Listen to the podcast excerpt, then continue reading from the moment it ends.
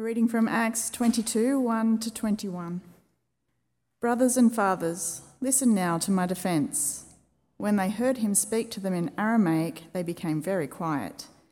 Then Paul said, I am a Jew, born in Tarsus of Cilicia, but brought up in this city. I studied under Gamaliel and was thoroughly trained in the law of our ancestors. I was just as zealous for God as any of you are today. I persecuted the followers of this way to their death, arresting both men and women and throwing them into prison, as the high priest and all the council can testify themselves. I even obtained letters from them to their associates in Damascus, and went there to bring these people as prisoners to Jerusalem to be punished. About noon, as I came near Damascus, suddenly a bright light from heaven flashed around me. I fell to the ground and heard a voice say to me, Saul, Saul, why do you persecute me? Who are you, Lord? I asked. I am Jesus of Nazareth, whom you are persecuting, he replied. My companions saw the light, but they did not understand the voice of him who was speaking to me. What shall I do, Lord? I asked. Get up, the Lord said, and go into Damascus. There you will be told all that you have been assigned to do. My companions led me by the hand into Damascus because the brilliance of the light had blinded me. A man named Ananias came to see me. He was a devout observer of the law and highly respected by all the Jews living there. He stood beside me and said, Brother Saul, receive your sight. And at that very moment I was able to see him. Then he said, The God of our ancestors has chosen you to know his will and to see the righteous one and to hear words from his mouth. You will be his witness to all people of what you have seen and heard. And now that and now what are you waiting for? Get up, be baptized, and wash your sins away, calling on his name. When I returned to Jerusalem and was praying at the temple, I fell into a trance and saw the Lord speaking to me. Quick, he said, leave Jerusalem immediately, because the people here will not accept your testimony about me. Lord, I replied, these people know that I went from one synagogue to another to imprison and beat those who believe in you. And when the blood of your martyr Stephen was shed, I stood there, giving my approval and guarding the clothes of those who were killing him. Then the Lord said to me, Go, I will send you far away to the Gentiles. Well, good evening, everybody. Uh, my name is Joe. I'm one of the pastors here at Soul Revival Church, and we are getting close to the end of our Acts series. Uh, this week and then next week, we'll bring uh, the curtain will be drawn on this series, and then we'll be a week away, which is exciting for those of us who are going. Uh, if you're not going, just a little reminder: there will be no church on that weekend. Um, so, just let you know. But I thought I'd ask a question, and I wonder if you would mind, if you wouldn't mind, sort of entertaining me a little bit and uh, and answering along. Do you mind? No, you haven't, you haven't heard what I'm about to ask yet, so you might regret that. I just want to ask uh, a couple of quick, questions. One is Has anyone ever been asked to share their testimony? Yeah? All right. Uh, anyone feel like their testimony is a bit boring? Who feels like maybe it's not that special? Who thinks, well, I was, I was brought up in a Christian house, I've just always been a Christian, and so no one wants to hear that?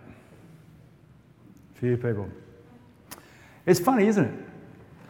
Because I dare say, if we had a testimony like Paul's, big, bright, shiny light, blind, God speaking to us or Jesus speaking to us, we'd be pretty pumped on that, wouldn't we? We'd be pretty keen to share that. We'd be like, hey, look, you haven't asked me to share my testimony, but I really got to share it with everyone because I'll tell everyone and everyone's going to become Christians because it's amazing. We all would love that, wouldn't we? That moment, that super special testimony. Well, as we just realized, not all of us have that super special testimony. All of us, not all of us feel like it's that special.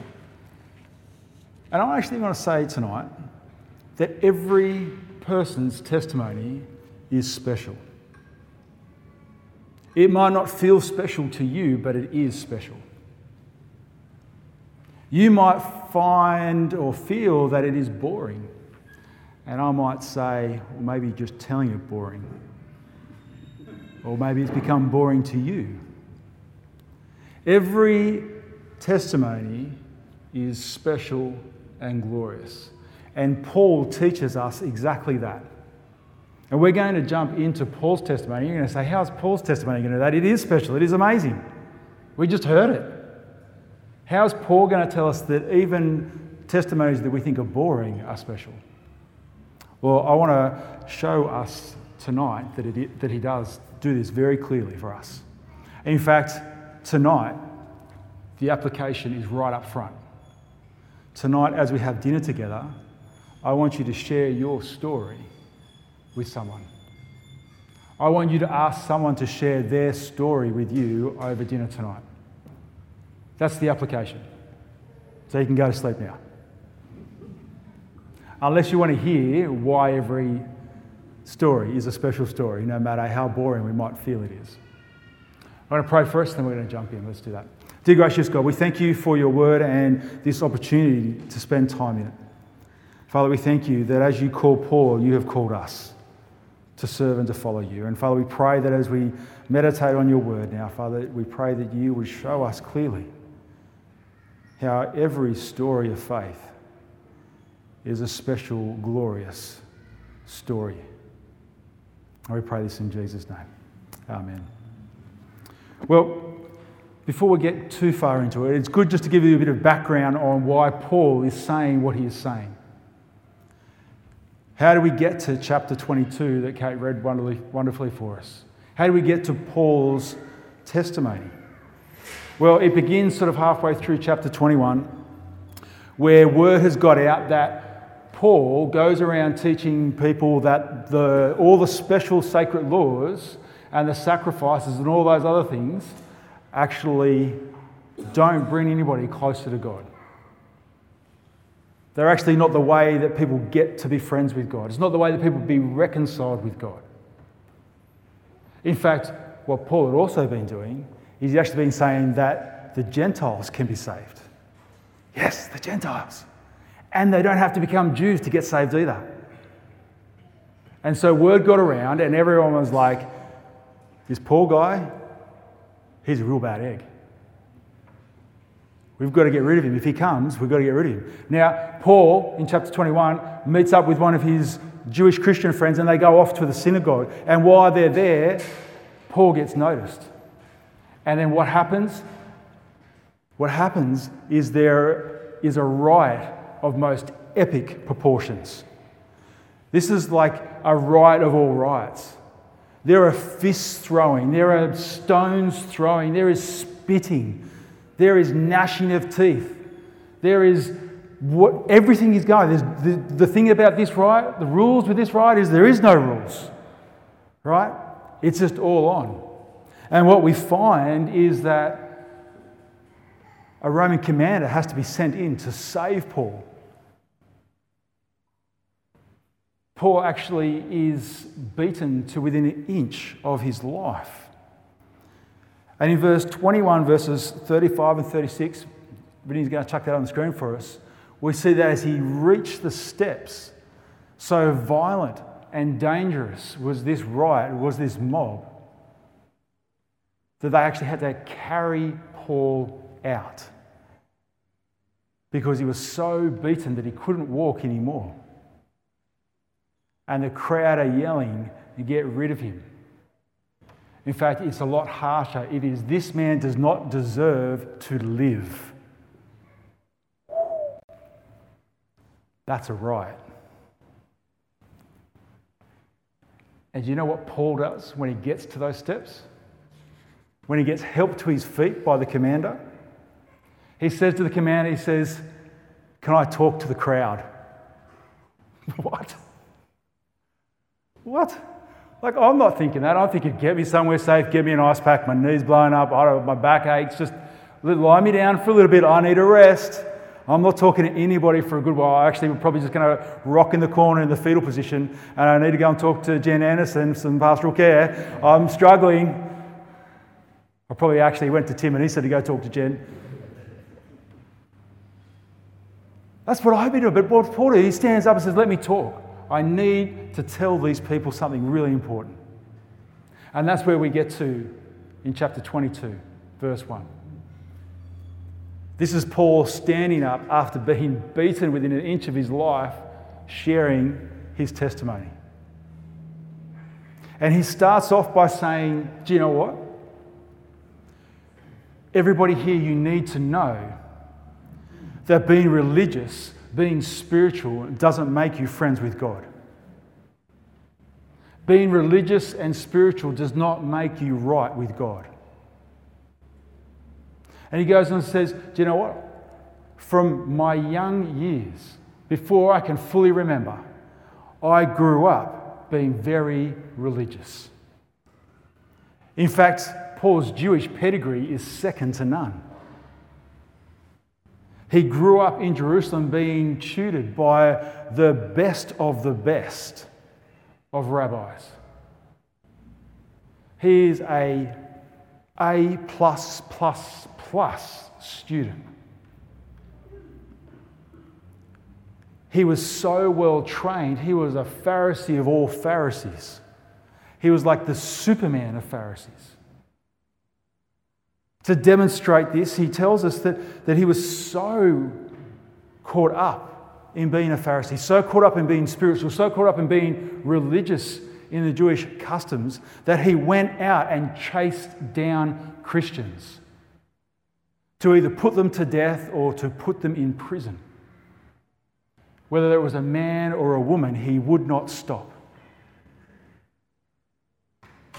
He would even rip mothers from their children, to either put them to death or into prison and leave those children orphans. Because he saw that as a Pharisee, as a defender of the Jewish tradition, he was doing the right thing to stamp out, to wipe out this Christianity. Paul is saying, You want to say being religious, being spiritual gets you closer to God? Try and get more spiritual and religious than me.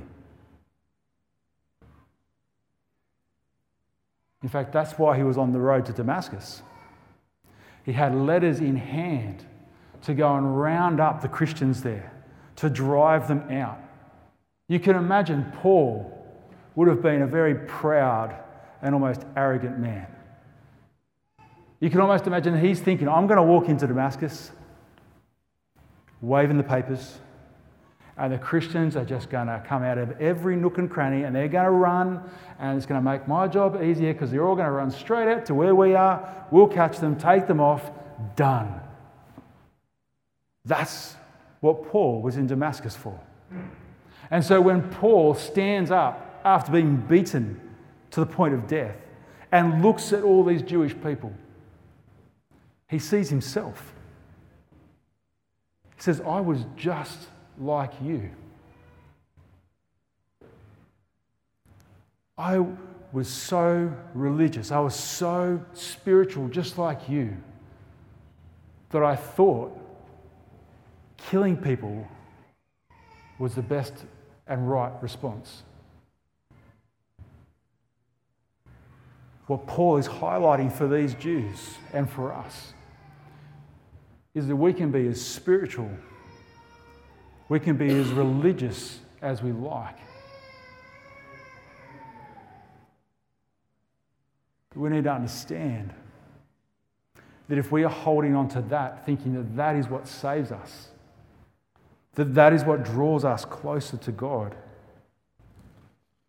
what we're actually doing is we're, we're not fighting against sin, we're actually fighting against God because we're actually saying, I've got this. My spiritualness, my religiousness. I don't know, that's a word, but I'm using it tonight. What I do matters more than what God does. And so Paul paints this picture for us when we think about how we can share our testimony. As he shares his, he says, when we share our story, our story starts with who I once was. who I used to be. Paul says, Here is who I used to be a Pharisee of Pharisees, religious, spiritual, just like you in the crowd. But this is not the way to come near to God, to be reconciled with God. It is not our spiritual or religious practices, it is only Jesus who saves. Only Jesus reconciles us to God. That's the first thing. The next thing is this that Paul shows us that it is only through God's amazing grace and powerful love that we can be saved. Because remember, when Paul was on his way to Damascus, he wasn't on the road walking thinking, oh, I wonder what this Jesus guy's about. Maybe I should change my religion. Uh, maybe there's something more to life after death. Uh, maybe those apostles, those disciples have something. Maybe this resurrection did actually happen. Maybe I should stop for a moment and sit on this rock and ponder all these things until I come to an answer on my own. That's not what Paul was doing, was it? Paul was on a mission. He was heading to Damascus to wipe out Christians. That's what he was doing. He wasn't sitting there thinking about this Jesus guy and his resurrection and what this means and why these people, all these people all around the, the area are starting to turn and follow this Jesus. He didn't stop to think about that because he was a defiant defender of the Jewish faith. And his mission was to stop Christians. God's mission was to stop Paul. And he does it in the most miraculous of ways. He stops Paul in his tracks and says, Paul, if you are not going to ponder my son and what this means, you're not going to actually reflect, you're actually going to stop and think about who I am and who my son has revealed me to be and how you can draw close to me. If you're not going to stop and meditate on that, because you think that you see all things clearly because you, are, you have the spiritual eyesights of a pair of binoculars. Says, You know what I'm going to do? I'm going to stop you and I'm going to blind you. That's what he does. Such a bright light blinds Paul. Here is this man who thinks he's going to walk into Damascus waving these papers, these letters in the air, is being led by the hand like a blind man into this town. God knocks Paul down a peg or two through his powerful love. See, God doesn't look on Paul and says, you know, that Paul guy, his heart's in the right place. He might be doing a few things that he probably shouldn't be doing, but he's a pretty good guy. Look at all those things. He's pretty, you know, he's pretty onto it. He's pretty religious. He's pretty kind of spiritual. I think I want him on my team. It's not like God is picking teams in the playground. You know, those moments at lunchtime in, in primary school, and you go, I have you and you, and no one wants to be that last kid. That's not what God is doing. God is not looking at the quality of the person, He's looking at the purpose that He has in store for them. And so when Paul stops Sorry, when Jesus stops, I'll try that again. When God stops Paul in his tracks, we see Jesus speaking to him.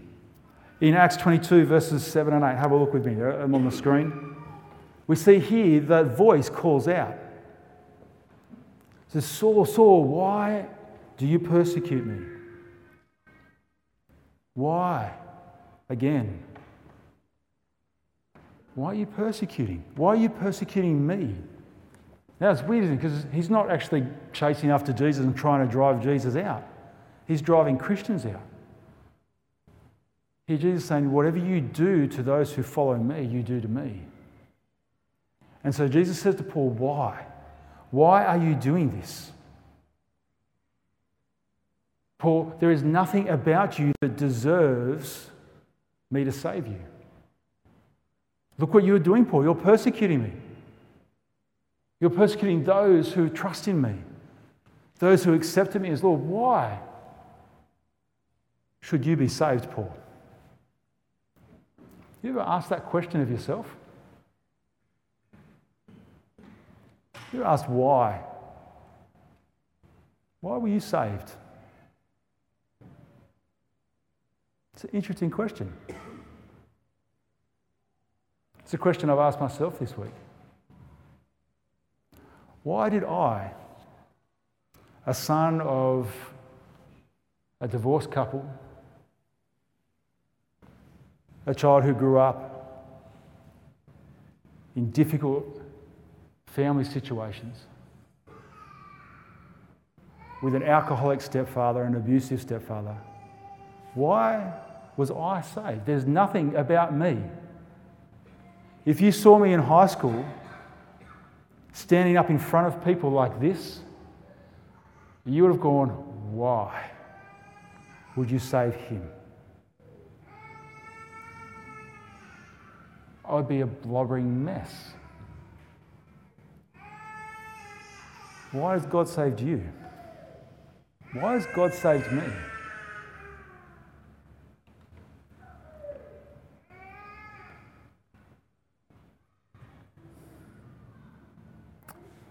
God has called you and me, He has saved you and me for something far greater than what we will ever know in this life.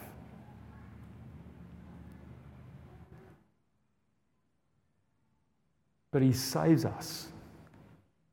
He saves you and me, not because of what we are or what we do, but because of who He is and what He does. When we are saved, Paul will tell Timothy in 2 Timothy 1 9, which he tells us too. He says, of God. He says, He has saved us and called us to a holy life, not because of anything that we have done, but because of His own purpose and grace. This grace was given us in Christ Jesus before the beginning of time. God saves you and me not because of who we are, but because of who He is. We do not save ourselves. No matter what we do, no matter how we think of ourselves, we do not save ourselves. Paul did not save himself. It was through the amazing grace and the powerful love of God that Paul was saved. It is through the amazing grace and the powerful love of God that you and I have been saved if we trust in Jesus. It is not what you have done. And just as importantly, hear this really carefully, it is also not because of what you haven't done.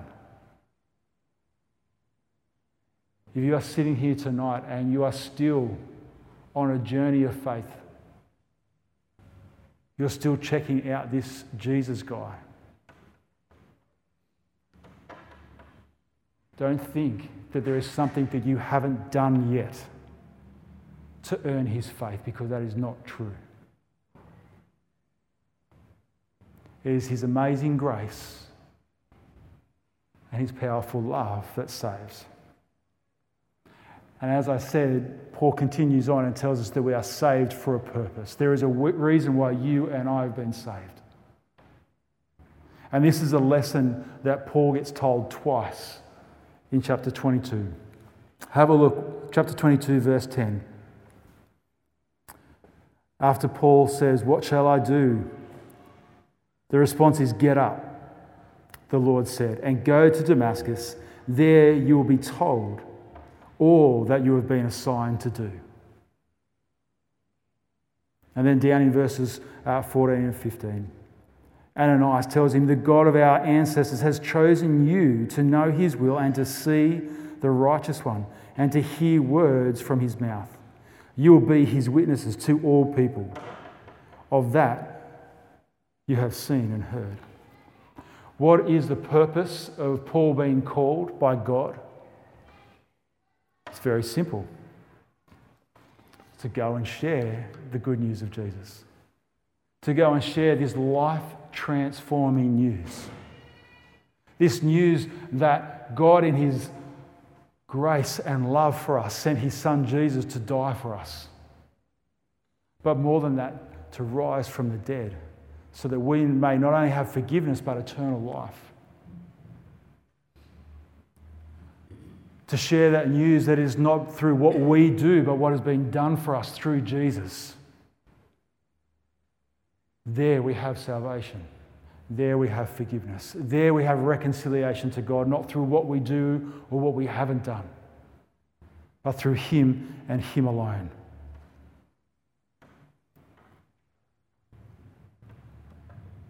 While we sit here thinking, well, I haven't been called for that purpose that Paul has to go and do missionary work, to travel around. I haven't been called to be a preacher. I want to say to us tonight that we have all been called to share the good news of Jesus. We've all been called to share our story of how God transformed our lives through his son Jesus. That is a call that every single person has. Because that is why you and I have been called by God. That is why Paul was called by God. We are called not to just sit in church and enjoy being together here. We are called to join together here, to be encouraged and to be spurred on, so that we may go out and share the good news of Jesus. That is the purpose we have been called to. Not to sit here in selfishness and keep this good news to ourselves. Now, you might be sitting here tonight and going, Well, I thought you were going to tell me that every, every uh, testimony was a special testimony. And all you've done is just made me feel worse because Paul's is so great, and mine's feeling even less than what it was at the beginning of the night. I'm sorry if that is how you are feeling. That is not the intent. But hear this, please. Three really simple principles Paul gives us for sharing our testimony tonight. One is who I once was, what God did, and now what God is doing. Three really simple things. And you notice the shift, it goes from I to God to God. Every story is a special story because as you move through your story, you become less, God becomes more. If you grew up in a Christian family and you can't remember the moment when you became a Christian, I guarantee you there have been moments in your life where you have gone, I don't think I'm really following Jesus properly. I need to do something about this. I need to recommit myself. I need to, I need to get back on track. That is a special moment because that is not you thinking that, that is the grace and the love of God at work in you. To say, hey, look, you're wandering away, come back. That is special. You may have had that experience a number of times, and every one of those moments is a special moment. Do you know, I grew up in a non Christian family, and I wish when I hear people who grew up in Christian families say my story's not very good, I'm going, no, it's the best because I want that to be my story. Tell me about it, please. Because I feel like I missed out on all this wonderful stuff growing up. Friends, our story is a beautiful story. It is a wonderful story. It is a special story. No matter how boring you might think it is, it isn't. Because without that story, you would not be sitting here right now. Without that story, you wouldn't be trusting in Jesus right now.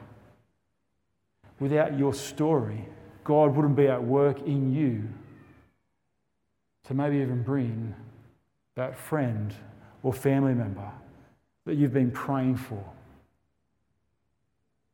to come along to church. And maybe even have their lives turned upside down because your story intertwined with their story and change their story forever.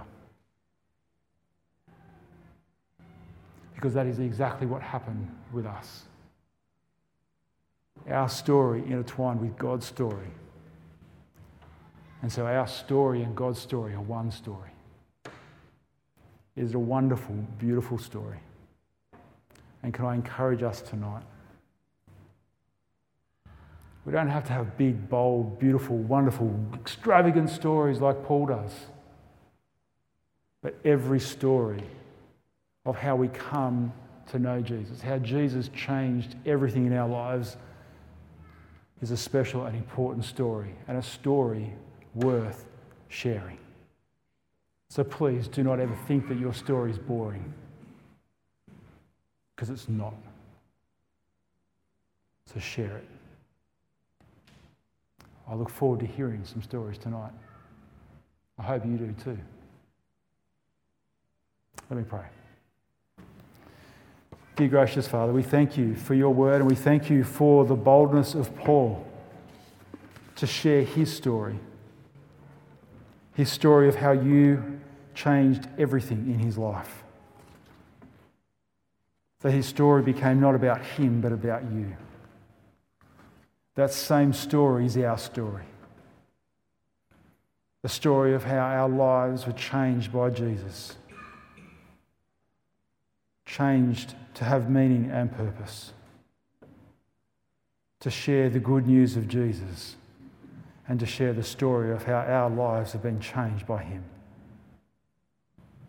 Father, I pray that tonight that we have all been encouraged.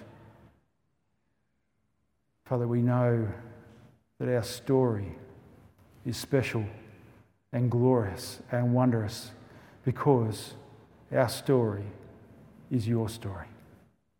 Amen.